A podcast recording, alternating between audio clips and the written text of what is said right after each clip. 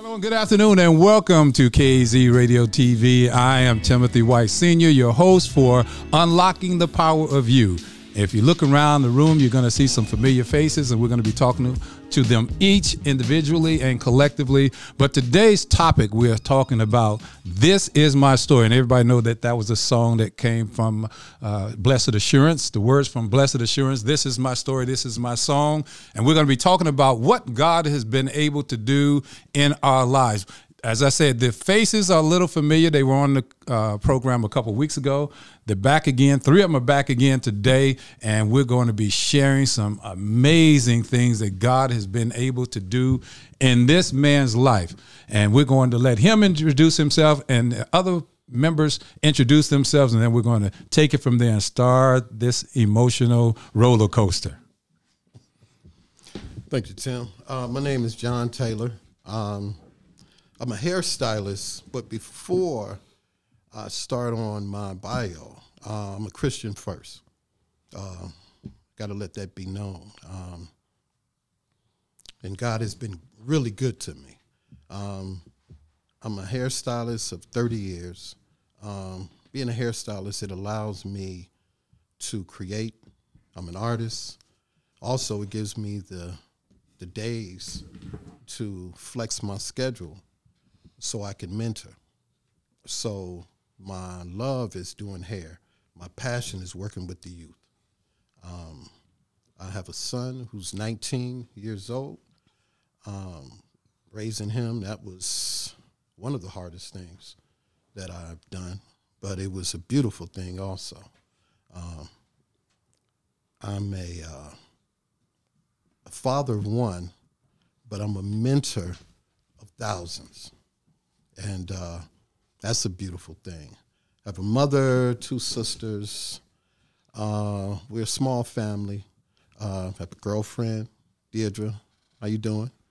And uh, get that in. and uh, you know, and just good friends. Um, and I'm just glad to be able to give my testimony uh, to maybe what I say today may touch it may inspire those who may be going through something that they don't think physically or mentally that they can handle. You know what's so good about it? No one knows yet the story. And you're going to be sharing that in a moment with everyone. And as John is sharing his story, I want you as the viewers and the listeners to pay close attention because not only did he go through a traumatic time, there were some people there because God is God is a God who always has a witness. He wants people to know what he's doing and how he's done it. And there's some things I know John is going to share with you guys. You're going to, it's going to blow your minds. Number one, you're going to say, "Hey, how could that happen? How could that be possible? And is it true?"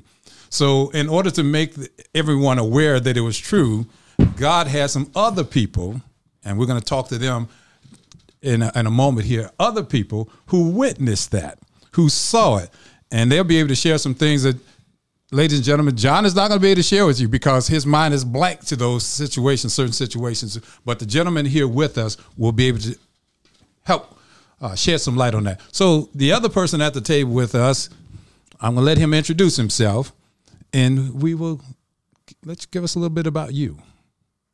Wow, awesome. Um, my name is um, Bishop John W. Siggers. I'm the pastor teacher of Freedom Empowerment Ministry Center, and I'm a championship mentor. Um, I met, maybe I should start there. Well, a little bit about me. I have six children. Um, been married to the same woman, and we have all the. I'm all the baby's daddies. Amen. Uh, for we've been married for many years. Um, we just celebrated our 40th um, wedding anniversary uh, last year, so we're going into the 41st. We got married really young, and we've had a lot of experience um, in that in terms of raising children. And we I have a ton of stories, but it ain't about me today. But just to tell you, I've been pastoring for about four years now, and um, that's when I met um, Brother John here, and um, he's been a good brother. And when I met him, we just we just clicked. We just clicked, and from that point, we've been brethren, and we still hang out and we do some things. And um, I'm just honored to know this man of God. Yeah, thank you. Absolutely. And, and, and there's more that you will be sharing with us Oh, yeah. momentarily. As I said, this is not a a program about anyone but you, pretty much, John. It's about you, Mm-hmm. and we're going to focus on that, you and the Lord, because it's what God did for you as well as what He's done through you, and He's continually to do through you. But again, as we said, there are people who saw some of the miracles, and we're going to be talking about that miracle in a moment. So the next person at the table, the other person in this this group is Uh, My name is De Niro Gray. Uh, I'm a tired city worker. I happen to be uh, John Taylor' uh, best friend. Uh, my church uh, partner. Uh, we go to church together. I've been knowing him about 30 years. He was my best man in my wedding. He was my best man in my divorce. Uh, I've been married for 21 years. My wife is my soulmate. Uh, I have eight lovely grandchildren. I have two good sons, handsome sons, very intelligent. Um, I'm just honored to be here to uplift John and his recovery. And like I always told him as he was going through it, God is taking me through this, but this is bigger than him. So we here today to uplift him, but also uplift God. Amen. And show him that he's still in the miracle business. Amen. Absolutely. You know what? And sometimes uh, I heard Pastor Seeger saying it kind of subtly. They say, Amen, Amen. but it's okay to say Amen. People need to know that we have a, a relationship Amen. with God the Father. He is our Father. And, and being so, and it's good to see a panel of black men, men who are doing something other than sitting around and, and talking about the next joint they're going to get and the next beer they're going to drink. So it's, it's a positive thing to have happen. And with that being said, too, John is you. You need to tell us what happened to you when you had this surgery. So what led up to the surgery, and you can take your time with it because we're in no hurry. So you let us know what happened. Something took place that caused you to have to go to the hospital. As I said, the subject matter today is this is my story. So we want to hear your story because many people are watching and listening. They're going to find some similarities. Maybe they're afraid to do what you did. They need to hear that someone did it and why you did it, what led up to you doing that. So, what was it that caused you to have to have some surgery in the first place? Okay, well, uh, I had a brain aneurysm uh, on the left side of my lower brain. Um, it, what caused me to, well, having that aneurysm, which it hadn't burst yet, it was four days of the worst headache you can imagine. I mean, a migraine. I never had a migraine, but I would assume that this was migraine level. And I remember it started on a Thursday, and by Sunday, I didn't want to wake up. It was hurting that bad. And uh, I remember trying to go to church. I ate a bowl of cereal and was like, maybe, maybe it'll it'll end. The cereal is going to make you feel Yeah, the better. cereal's gonna make it in. Cap'n Crunch. Uh, laid back down and and I was out. Uh, my phone rang and it was my sister, and she asked me why wasn't I at church today, and uh, I said, Vic, uh, my head is killing me. She said, How long has it been hurting? I said, It's the fourth day. She said, Go to Now, the before VA. you go any further than that, hold on. Is she a doctor? no, She a nurse? no, Paramedic? no. She has no medical experience? No. Well, she's a physical therapist. She's had a, her, you know, she has a degree in physical therapy. Now, the reason I ask that is because it, it's something that compelled her to to number one contact you because you weren't at church. But you know, um, as Webster's dictionary says, um, healing is renewed health, restored health. The Bible's definition of healing is divine intervention. So, Vicky calling me because I wasn't at church it was unusual for me not to be at church. Um, she said, "Go to the VA and get a CAT scan." And I'm like, "Vic, it's not that serious. Just a headache, probably sinuses." She said, "Go to the VA." She was real adamant about it. If you know my sister, she's really silly, right? And she was she got real serious. She said, "Go to the VA and get a CAT scan." And I'm like, "Vic, I'll go Monday. I'm off. I just want to lay here." She said, "Go. I'm on my way to get you." So, Deirdre and myself, we drove to the VA. And when I walked in the VA, any soldiers out there, you know, when you go to the VA, it's always crowded. And uh, I walked in, it was empty, completely empty. I walked right up to the desk. I said, I need a CAT scan. My head is killing me. She took took me to the back, got my vitals, took my vitals, wheelchaired me down to the uh, X-ray. Got the CAT scan. 15 minutes later, doctor was told me that uh, we have to operate immediately. You have a brain aneurysm, and I'm thinking, no, that's wrong, man. I'm, I've never been in a hospital a day in my life. You know, I, no, it's got to be wrong. We need a second opinion. He said, no, the X-ray showed you have a brain aneurysm, and we have to get it before it leaks. And uh, man, I still remember that feeling like, man, this is hopeless. You know, I never felt like that in my entire life. Like, man, this is it for me. Now, You let me- know, this is Let me it. ask you, you're a believer at this point, I'm a too, right? believer. So, I'm a believer, but you know, even believers, there's doubt. There, there, there was a little bit of doubt. Not that the Lord couldn't heal me, that as we must understand this, we know the Lord can heal, but we mustn't assume that He must. See, that's the mm-hmm. thing.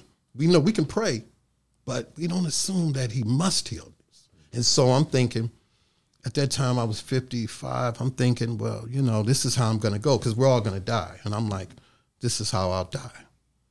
And I'm like, I was trying to be strong for my sister, my mother. I didn't even want my mother to know. That's how crazy it was. I didn't, I'm like, man, I was just trying to feel like, like, what is she going to feel?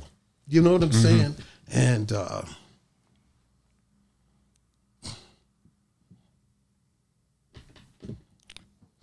Take your time, brother. So I'm like, this is gonna be okay. It's gonna be okay. So from that point, when they rushed me to the university hospital from the VA, things were a little blurry. Um, took me to the room where the took me to the operating room and I remember looking up. No, before that, before that, it was the night before. Man, it was so much. The night before, I was laying in the bed and I say, Lord, if it's your will that I make it, that's cool. But if it's your will that I die, that's even better because I'll get to see what heaven looks like. And from that point on, there was a comforting. I remember reading the passage, uh, thy rod, thy staff, they comfort me, comforts me. And now I truly understand what that meant. I'm laying in that bed knowing in my mind that the next, when I wake up, I'll be dead, right? That next morning during surgery. This is not that I'm a death wish and all of that. It was just reality. I'm like, this is how I'm going to go. And uh, I remember laying in the bed. I said, Lord, you know, it was funny because the conversation was like I was talking to De Niro or, or Sig. Like, you know, just like I'm talking to him. I know he's my Lord and Savior and there should be reverence there, but but it was like he was my dude. He was my cat. He was my friend, you know. And I'm like, Lord, you know, I'm gonna stay up the whole time. I'm gonna stay, I'm not going to sleep. I'm just gonna breathe this air. This last time, seven fifteen is when the anesthesiologist is gonna come and I'm gonna have my surgery and I just want to stay up. And I'm looking at SportsCenter and and I'm it's like the Lord was right to my right and I'm talking, man, I don't know what the Cavs are gonna do. You know, I mean, it was that kind of conversation. And I didn't fear death. First time in my life, I didn't fear death. you know what's so good about that? You talk to God as He was a friend. Yeah. And see, that's what most people don't understand. God is our friend. He is a friend of ours. Yes. So to have a conversation with Him like that, Yeah. He loves us to have those kind of conversations. That's what we're here for, and that's what He's there for. He's not saying you can't talk to me.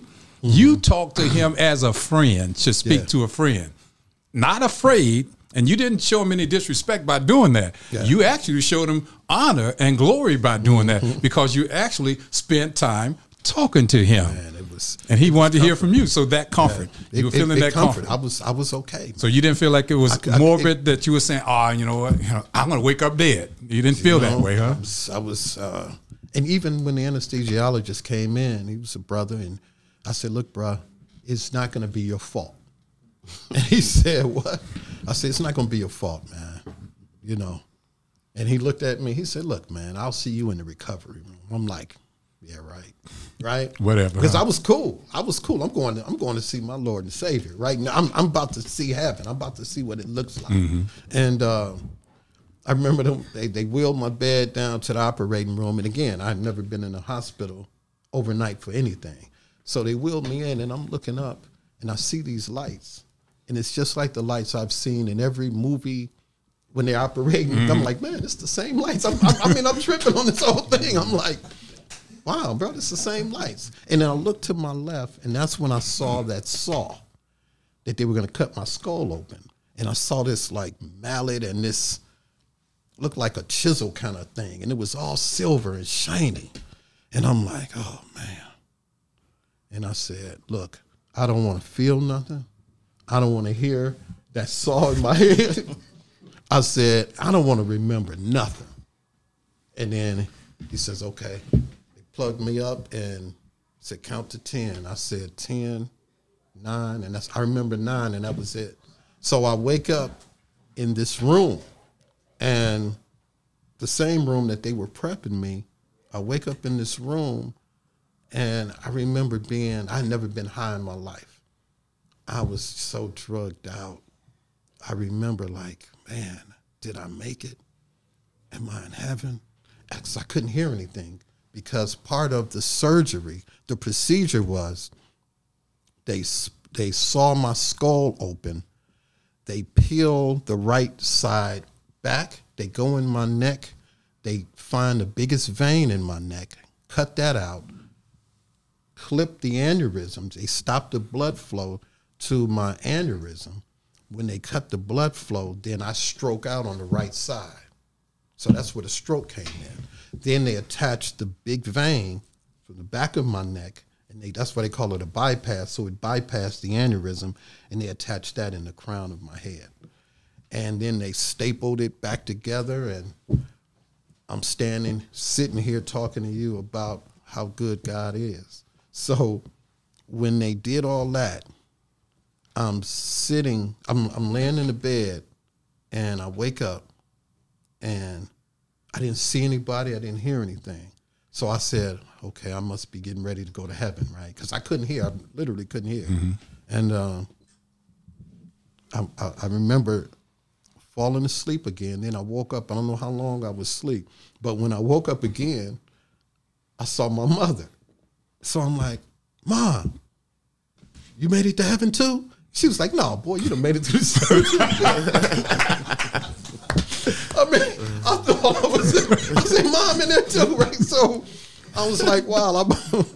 But it was. Um, it was a beautiful thing. I saw, but but this is the this is the thing fellas, when my mother said, No, boy, you made it through the surgery, there was a slight bit of disappointment because I thought I had made it to heaven. And that was heavy because I thought I had made it to heaven. So now I'm like, okay, I'm on this trek and now it's time to do this. And I didn't realize that I had stroked out because I was so medicated. I, I didn't know. I didn't know that my right arm couldn't move, my leg. I was, I was just okay. I'm here, and uh, so from that point on, I don't remember anything, and that's when Brother Gray Brother Siggers come in because from that point when my mother said, "Boy, you made it," I don't remember anything. The only thing I remember was when I picked up when they moved me from the university hospital to the VA hospital. Everything else, when I said I don't want to hear or see anything, I don't want to hear that saw, I don't want to remember nothing. Now, let me ask you too, because of that, and I know as you guys are listening, you're watching, to have your head peeled open, skull peeled back, and they're doing all this. Uh, what was the thought when you looked at all the the saw, the bone saws, and everything on the on the table? What was your immediate thought? I know you you said you didn't want to hear anything, you didn't want to feel anything, but apart from that, because you, I know it was it's kind of disheartening when you realize they're going to use these things Yes, on me. Yes, yes, yes. So, what was the thinking? What was your process of thought? Because there are people in the hospitals even now they don't want to go through surgery, and they they hear what you've gone through, and I want them to understand what you have gone through. Many of them can come through that as well, and there's nothing wrong with them having that moment of doubt like you did. Yeah. So, with that doubt, I'm assuming that's what it was. When you're looking at all these things, uh, did you really look and see? Well, God is going to deliver me, or as you mentioned moments ago, were you thinking, I don't want to be delivered. I just want to go. You know, I, I did I didn't want to die because of my son and my mother. Those were the first two people that I said, man, my son, my mother. I was just feeling for them. You know, I mean, I know my friends and family, they're gonna mourn, but I, I was just thinking of those two, my son and my mother. Like, man, this is gonna be hard on them. So that it was a little disheartening then. That there was a little bit of, oh man. But even with that, it didn't override the fact that I would be in heaven. I really was on my way to heaven, and that feeling I never had before. You know, to mm-hmm. really believe, and I truly believe that. So even now, if I die tomorrow, you all will know that John Taylor's a believer. He's not perfect, and I and I'll tell you I'm not perfect, but I believe in our Lord and Savior. Right? I can do I can I can be a knucklehead, but I can believe in our Lord and Savior. And that was the the comforting that the Lord had given me that night before. I was like, bro, I'm going to see. I'm if, if I make it, that's cool. But if I don't, it's even better. You know, and again, like I said, I was a little upset, just a slight disappointed that as crazy as That you made it sounds, through, That? I made it through. I got to still deal with Earth. I still got to deal with all this that's going on.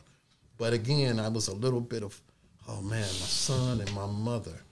I was just thinking about what was going to go through their head. Now, let me ask you, since you did mention your mother and your son, because it definitely affected them. Mm-hmm. Even you came through it. Yeah. But how did it affect them? Because uh, we're going to talk about it momentarily, how your body responded. And that's important to know too, because your body had to respond a certain way. And as it was responding, what you wanted to do, it wasn't doing. And I know when your son come to visit you or your mother coming to visit you, there's a dynamic that goes with that as well. So as you thought about your your mom and your son when they came in or coming in, what was your thinking process then? You know, man, my mother, I got to tell y'all, I remember being at the VA. I was there for two months. No, two months and 14, six, no, 16 days. Two months and 16 days. I was at the VA hospital, confined to a bed for 20 hours. Rehab for four, combined, com, confined to the bed for two, 20 hours. Can imagine that, right? Even though you know that I can get up and I can try to walk, I could do this, but precautions, you know, the hospital is telling you no, you can't. But my mother would be at the hospital every morning. She would come to the hospital every morning and wash my face and my arms. Every morning, I'm like, Mom, you don't have to do that. She was like, It's okay, baby. She'd tell the nurses, hand her a towel, and she would get the soap out the sink and and she would do that. And I was like, Mom, you don't have to do that. But that's just that nurturing, that love, that mother's love. That that, you know, just going through this, I realized just how much this woman loves me. You know what I'm saying? Mm-hmm. And that was that was kind of heavy for her to come every morning, six in the morning, man. She would come and do do that, just that little gesture of I, I can't do much. I can't zap your head and make it all right, but I could wash your face and wash your arms, you know. And uh, Brother Gray told me that he asked my son,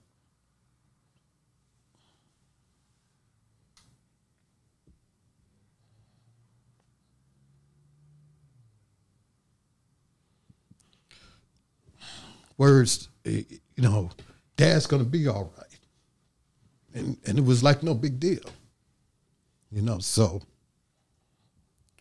wow. I try to get through this without Man, if you if you got through without crying, there'd be something wrong. So let me tell you this: while you take a pause, and we'll go to Brother Gray because you, he's he just mentioned you. He segued you into that with his son. So seeing his condition, what did you think when you walked in and saw? Uh, well, first of all, let me say this: I was one of the last individuals that he seen before he went to surgery, mm-hmm. and we prayed. And like I said, this is my brother, but like you know, any family member, you feeling that pain. I know God's worth than him. I know he's a fisherman of men. And the day that he texted me and said, Hey man, I'm in the emergency room and they said my brain is bleeding. And I'm said, Your brain is bleeding? Because he's never been in the hospital. And at that time, I got down on my knees and I started praying because this is my brother. And then when I seen him in the hospital, I seen his conditions. But I knew in my heart of hearts that God was going to heal him because God got too much work for this man to do. So when I spoke to the son that day before he was going to surgery, and the son had so much confidence because anybody that knows John Taylor knows his worth and knows that he's one of God's disciples and he's the one of God's man. So I knew that I just had to stay on my faith. And I told him, I said, John, what God is doing to you, He's doing for all of us, because this is bigger than you. He one day we will this will be revealed, and now we here glorifying God. See, this is about God, His reconstruction of John Taylor, but He had to take him through a test for him to have a testimony. And this is the testimony that he's given. And I'm emotional hearing it because God blessed me. I'm going to say that again. Bless me to witness this so we can speak the words of what God done. And it was so fantastic to see this brother right here speaking what God did to him because it was traumatic for all of us, especially through his recovery. Mm-hmm. But sometimes God take you through a tough situation so you can speak his name, holler his name from the mountaintop. And that's what he's doing right now. And I'm so joy and happy to see being here because what he went through was so devastating. But Brother Taylor has a spiritual character. Through his lowest point, he still kept his faith in God. He never surrendered to the devil. He never let Satan take his faith away from him. So I had to stand strong with him, you know, because God was doing this for all of us. Mm-hmm. You know, we heard about miracles, but to see one, to see one, and the witnesses, it was so fantastic. And, you know, I praise God every day because when I praise Him, He's in my prayer because He showed me. He got work for us to do. And this man right here, him, of all the individuals, God to do this to him, it was for a reason to show the world.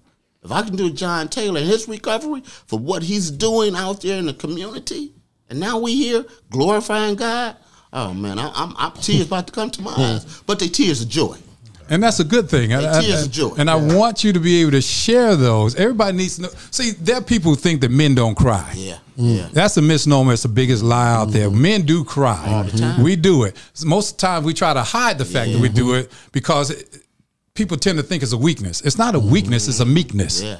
And when we exactly so when you look at that, Romans eight twenty eight says, and we know it's a confidence we have, and we know that all things work together for good to them that love God, to them that called according to his purpose. That scripture does not say all things are good, just that all things work together for good. So what John was going through, God simply said, I've assigned that to you for you to go through it so that others around can gravitate and understand who God is and the power of God and the mercy of God. You uh, uh, alluded to the fact earlier, Psalms 23, yea, though I walk through So you had to go through it to get to it. That's right. So everything that is happening, and we have a lot that you can share, and we want you to share some of that recovery and some of the things you had to go through to the recovery process, because you had to make some mental adjustments. Your body is only going to respond to what you're mentally putting yourself in the position of overcoming. You could have laid there and simply say, you know what? Never mind. I just want to die.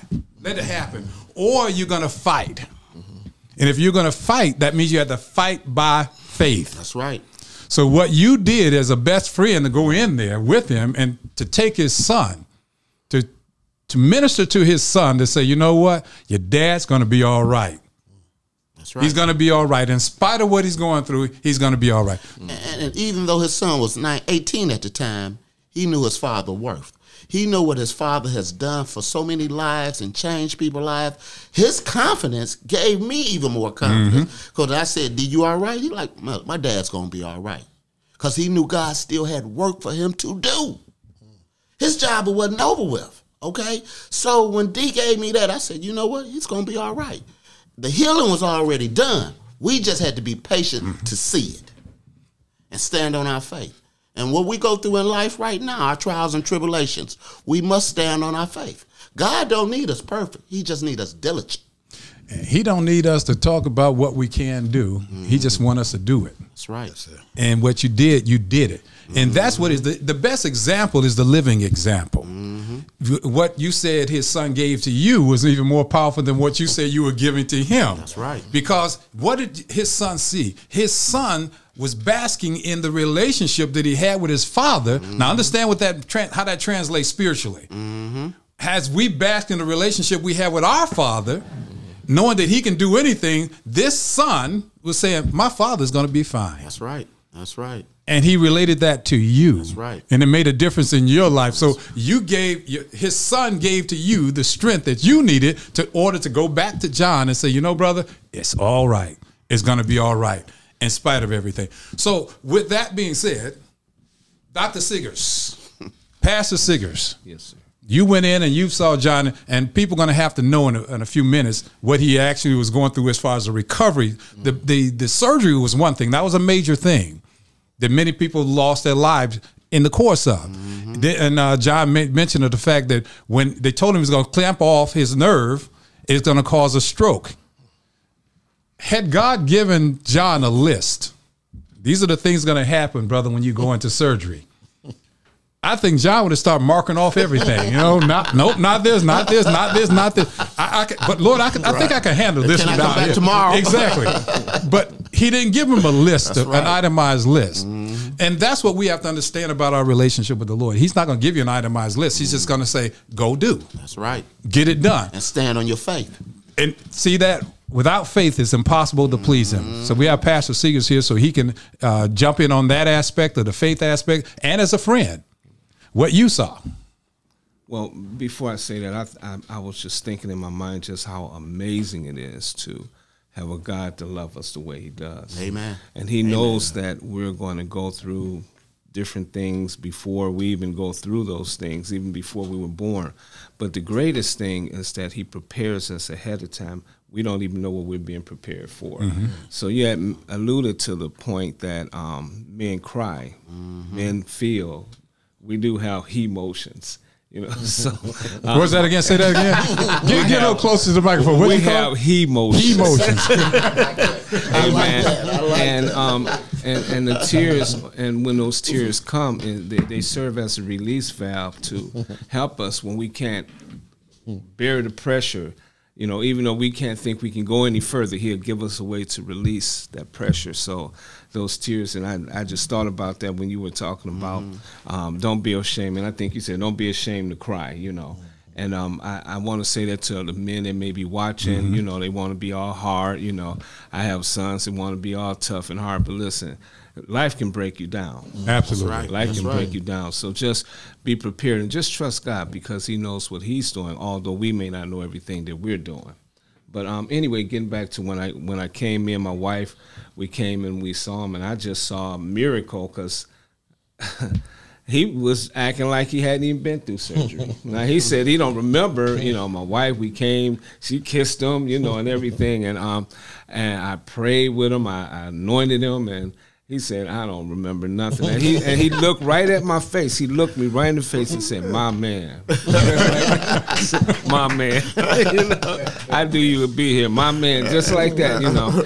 And uh, so his sister and his uh, his two sisters were there, but um, uh, I know he said, "I don't remember all that," but you were already on your way to recovery, even when I saw you, you know. And um, I wasn't worried. I wasn't afraid anymore when I saw him and um, that's the first time I came a couple times. So um, next time he had lost, I said he had lost a lot of weight, mm-hmm. you know. Mm-hmm. But um, he he got up and said he's gonna walk, and he's walking and stuff. I'm like, my God, what a miracle, you know, to see what God can really do, you know. And uh, you know, you believe it. I believe God can do anything, but when you see it, that's it just right, seems to right. it put it in a different perspective mm-hmm. when you can actually see it there was a, a major reality check, right? Yeah, when you yeah, look absolutely. at it, and and that's what we want people to understand watching this program. That in spite of whatever you're going through, God is still there, and God is able. Yes. He's the God of impossibilities. That's he true. knows He can do anything. He won't fail us; we fail Him. Yeah, right. That's right. And we have to understand that. So the process of uh, of going through that recovery,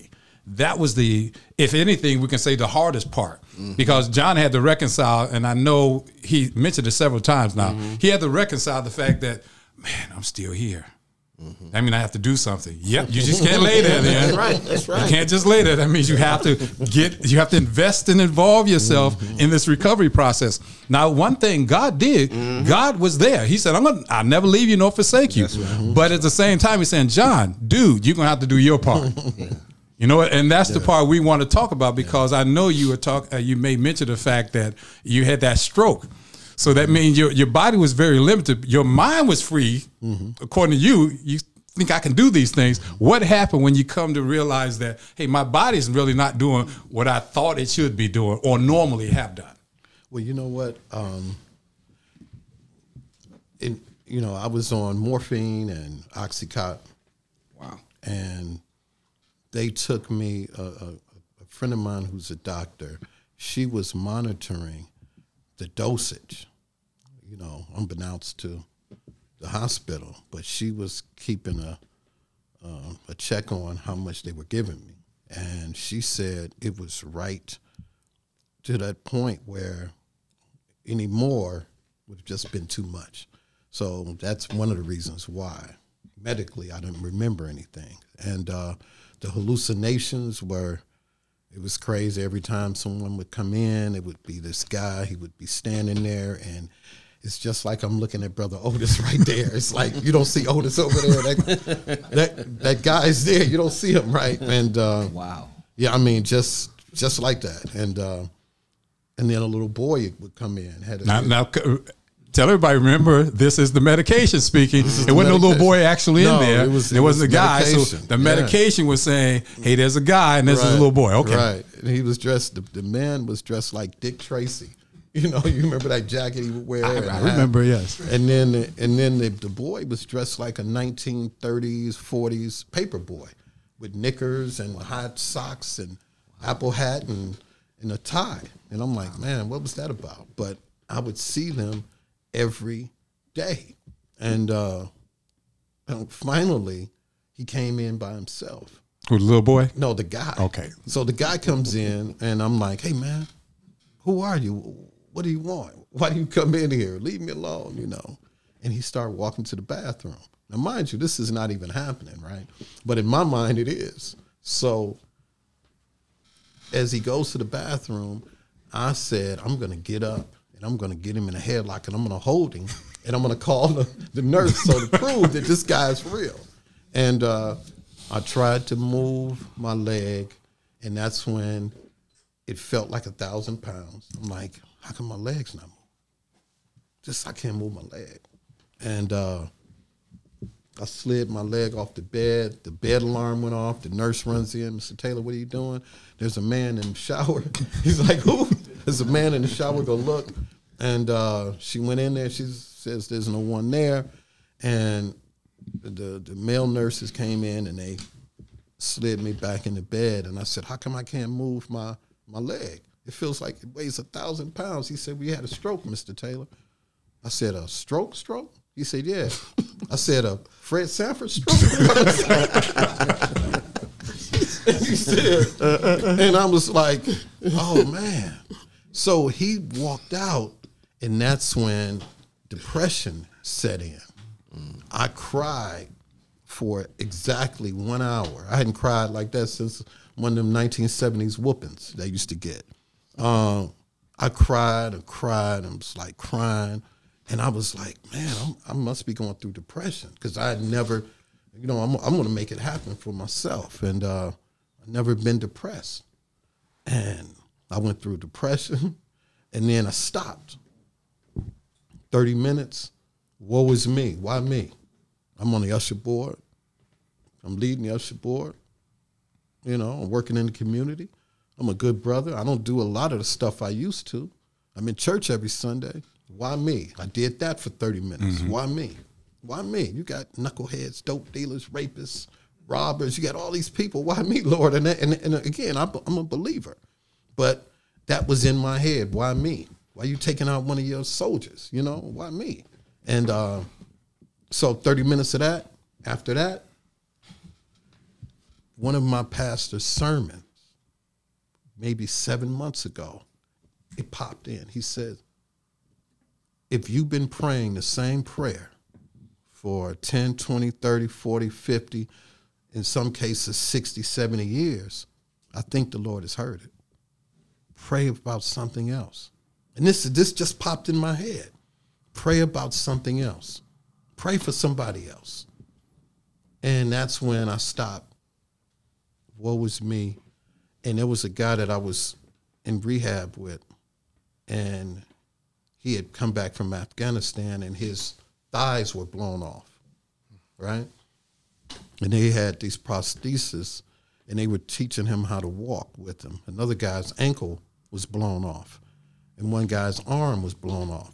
And I'm looking at these guys, and I'm like, man. So I start praying for them. I took myself out of it and I start praying for them and people, other people in the hospital. And uh, that next day when I went to rehab, I worked out. You know, if they asked me to do whatever, I went over the limit. And I came back to the bed. And I remember my foot, I started, it, it started moving. And I'm like, man, this foot is moving. So all I did, I'm in the bed for 20 hours. I just kept moving it. I wake up, kept moving it. I go to rehab. It got a little stronger, and I kept praying for others. Just took me out of it. Mm-hmm. The only prayer that third day I remember, I said, Lord, if I'm not able to walk again, just I know you can heal me. I'm not saying heal me, Lord. I said, Lord, just give me the mental capacity and strength to deal with if I can't walk again. That's all I asked. I said, just give me the mental capacity to deal with never walking again. And that was it. That was the only thing I prayed about as far as for me. And I prayed, I remember praying for family and friends that, you know, giving them strength.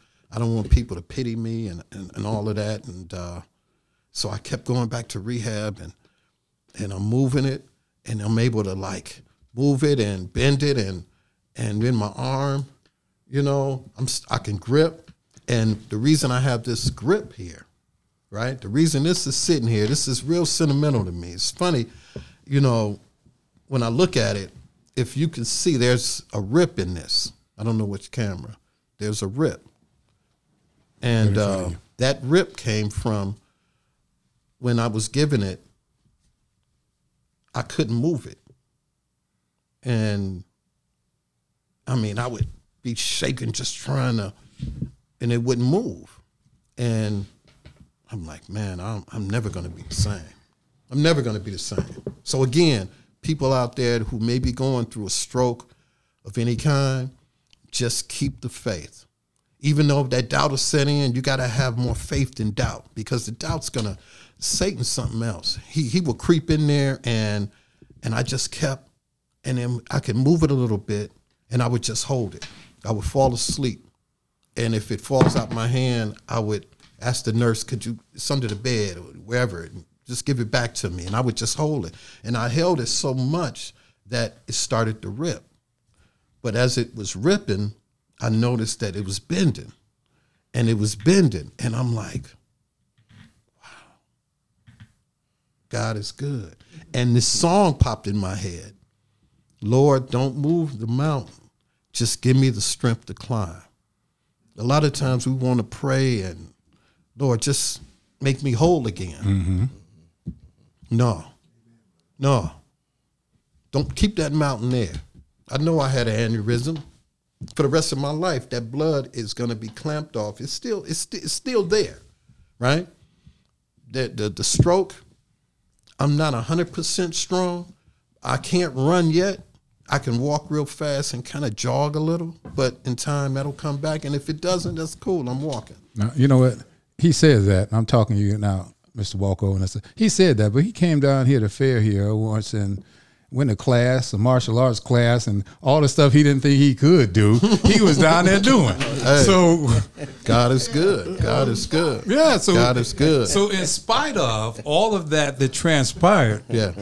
it's not about running. It's just about again, as you were saying earlier too, uh, Mr. Gray. It's consistency. Yeah. right. Are we consistent? That's right. In our faith. That's right. That's it. And as you mentioned it, it's not going away. It's done. Yeah. The healing process is taking place now, but you it's a process. And we could keep forgetting at time. We're in the process. And that process is ongoing. And it overlaps with things. You know, uh, I had opened up my Bible and to the book of Job. Job had to go through some stuff. He had to go through some stuff. Why did God give us the Bible? Because He wanted us to, us to see other people went through stuff That's right. And that we're not in this by ourselves. Sometimes we we do. We had those pity parties, don't we? Mm-hmm. Ah, you know, uh, do. we're going to happen to me. This, that, that. Poor little old me. Poor little old me. Mm-hmm. At least you had the foresight and the spirituality to understand that I'm not going to pray for me only. And the Lord said, "Stop thinking about you." And you look around the room, you see prosthetics, our arms is missing, a foot that's missing, all these things. The Lord said, "Hey, why don't you pray about that? Why don't you pray for them?" And as you were praying for them, He was giving you strength, even though you didn't weren't aware of it. He was strengthening you. He was shoring you up because He simply said, "The greatest strength you have is when you start looking at other people, when you start praying for other people in their situation, their circumstance." and and as, as He did that, that's, when That's you real. said, "I started moving my foot." That's real. I mean, shortly after, you know, you know, there may be people out here who would hear like when I would watch these TV evangelists mm-hmm. and these healers, I would always, man, that's not real. I'm telling you, I couldn't close this. Only when I start praying for others. Only when I'm telling you, I could I could move this. Only when. I remember um, hey, when can I go home? I would ask my uh, physical therapist, man, I got to get out of here, man. I need to go back to work, man. I'm, this is crazy. He said, well, you can't even walk stairs. And I'm like, come on, let's do it. So we did the uh, the fire uh, uh, escape, and I walked down those steps. Man, you're talking about tired. And then I walked up. He said, "You all right, Mr. Taylor?" I'm like, "I'm lying." I'm like, "Yeah, I'm all right." But I was tired. as all- but I was tired. But I had to prove to him that I could could get it. out here. And the motivation was, I remember looking at the door, and there were all these cards, and I'm like, "Where does all these cards come from? Who are all these people?" You know, I, I know Sig, I know De Niro, I know you, I know Hart, I know Otis. I'm like, you know, a few people at church. I'm like, where are all these cards coming from? Well, You one know. thing I could say about that that um, we have maybe over 500 members in our church. I think 494 came. the only reason none of them could didn't come because they was dead. but that's but the love that they had for him. Wow. But I want to speak a little about prayer because prayer supersedes everything. And so many people was praying for this man. so many people. And as he said, he directed his pain to others. He never gave up his spiritual faith.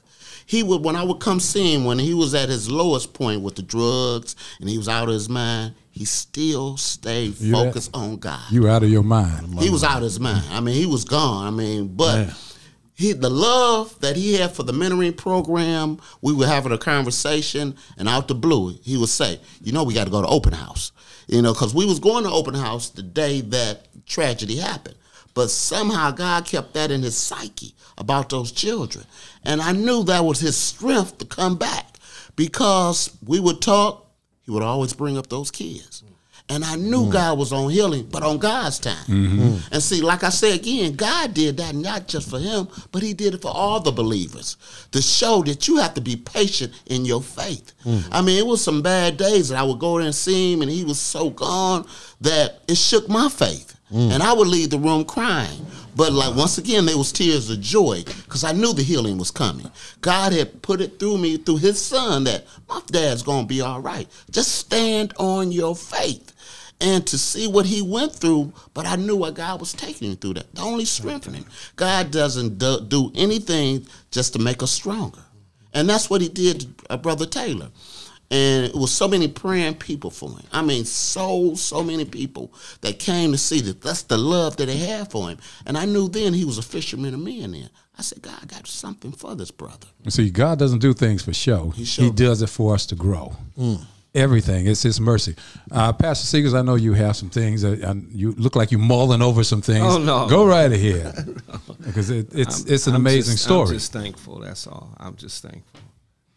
Miss that brother. Glad for him to come back because he doesn't know. He even he encouraged me a lot. Man. That's Mm-hmm. what we were. We mm-hmm. just had conversations when I first met him, and because I didn't know, I didn't know anything about the mentorship program, but because of the passion, like you were saying that he had for it, he mm-hmm. made me excited about it. Mm-hmm. I said, "Well, what can I do to help? What can, how can I get involved in what you're doing?" He said, "Well, you just do this and the other. Just show up, and we'll go from there." You know, and from there, from the first time is history. I, I just got hooked. You know, um, but it, I got it from the light that you had and the enthusiasm you had and the love you had for those children that it made me catch that. And once I saw them, I fell in love with them. So uh, it's powerful.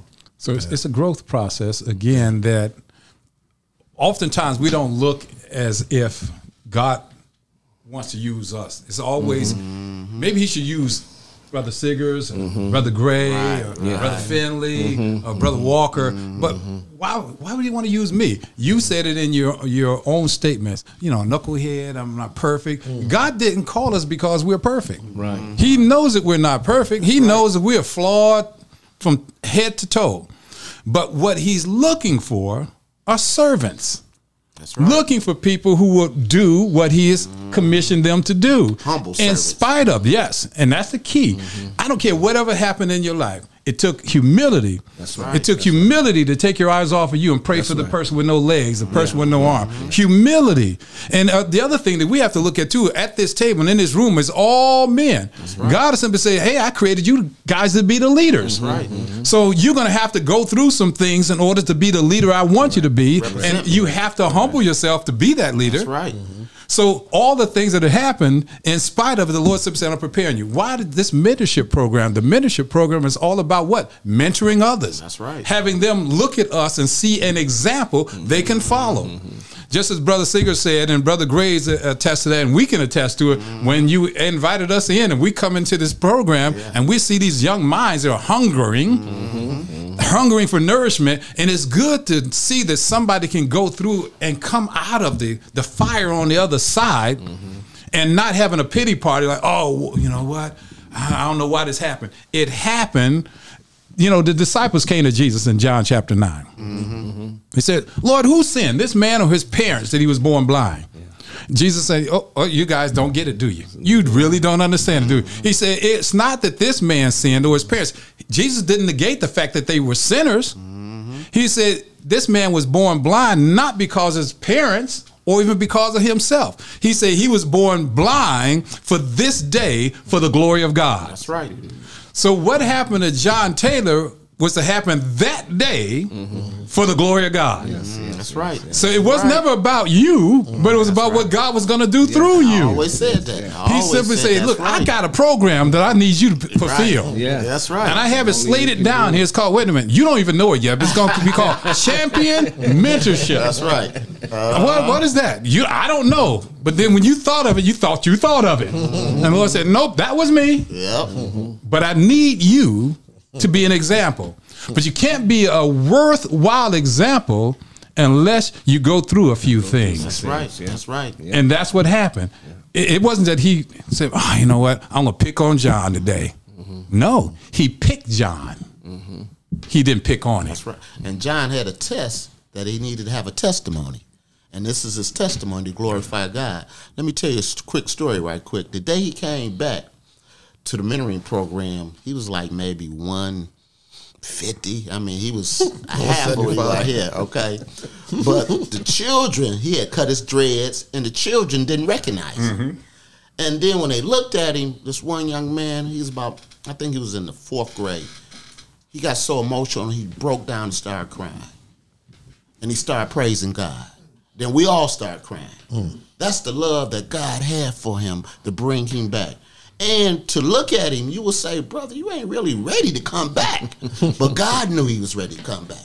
Mm-hmm. See, what we see, God see through us. That's right. God knew that that stroke, when he came out of his mother womb, it was going to happen mm-hmm. for the glorification of God. Mm-hmm. And that's why I'm still emotional. Can't believe that I'm here glorifying God through this young man here for what he went through because it was a tough situation. But God, through his strength and the man that he is, and I keep telling him, I always saying that you're a fisherman of men. But God had to show you that first. Through your faith, through your diligence, and the love that you got for people. Because so many people was praying for this man. He mm-hmm. don't realize how many people came mm-hmm. to the hospital. I got a little jealous. I said, man, he got that many friends? and they kept coming and coming. I mean, I think his third grade teacher came. I mean, where did he get her from? But the love. I mean, it was all about God, though. It was, and I kept saying, man, this is bigger than you. This is bigger than you. We, we mm-hmm. have three minutes left. Three minutes left on the clock, but in those three minutes, neither the share too. You know, he lost a lot of weight. We Yeah. saw the weight loss ourselves, mm-hmm. and I say lost of weight. Maybe I should. Let, let me amend pounds. that. He didn't lose it. He misplaced it because he surely found it again. He- And then some. he put that weight back on. He- it's like, okay, I'm back now, and and that's a good thing. It's a It's a blessing. good thing That's because right. it's saying that you had the mentality that the Lord said, you know, I needed your mind and your body mm-hmm. because I have your soul. That's right. Mm-hmm. So you, we began to build that, and we want anybody and everyone who's watching the program and listening to the program to understand that greater is He that is in you than He that is in the world. With God, all things are possible. He is a walking, talking, breathing miracle, Miracle. an example of that. So if somebody say it can't be done, right. they don't know God, or they're serving the wrong one because the God that I serve, That's right. the God that I serve, can do all things, right. and we can do all things through Christ, who is our strength. Last words, brother. God is real. Uh, those of you who may be battling, um, maybe a, a loved one has died, and you think the Lord has given up on you, or or someone is is, is sick or going through something. Uh, your your kids don't love you. Your kids don't call you. Uh, you know you're having issues with a family member or your friends. Your house is about to be taken. Just know that the Lord is with you. You can make it. Just you have to continue to believe. I never stopped believing. Like I said, I just knew I was going to heaven. That's how much that that you know the love I have for our Lord and Savior. You know, so I just want you to know that I felt Him. You know, it wasn't no light or anything, but I felt the power of the Lord. I'm I'm talking to Him, having conversations with Him, and not once did I feel afraid. You know, once I knew He had me. 10 seconds. 10 seconds. 10 seconds. You know, they, they always say that on the big program, so we're going to do it today. 10 seconds. What do you have? It's been a blessing being here, and um, I'm looking forward to greater things ahead. amen. Uh, I just like to say that uh, God don't need you perfect. He just needs you diligent. Ex- Amen. Be available. Until next week on Unlocking the Power of You, we will be waiting for you, looking for you on that time. Amen. That a quick hour. number one show.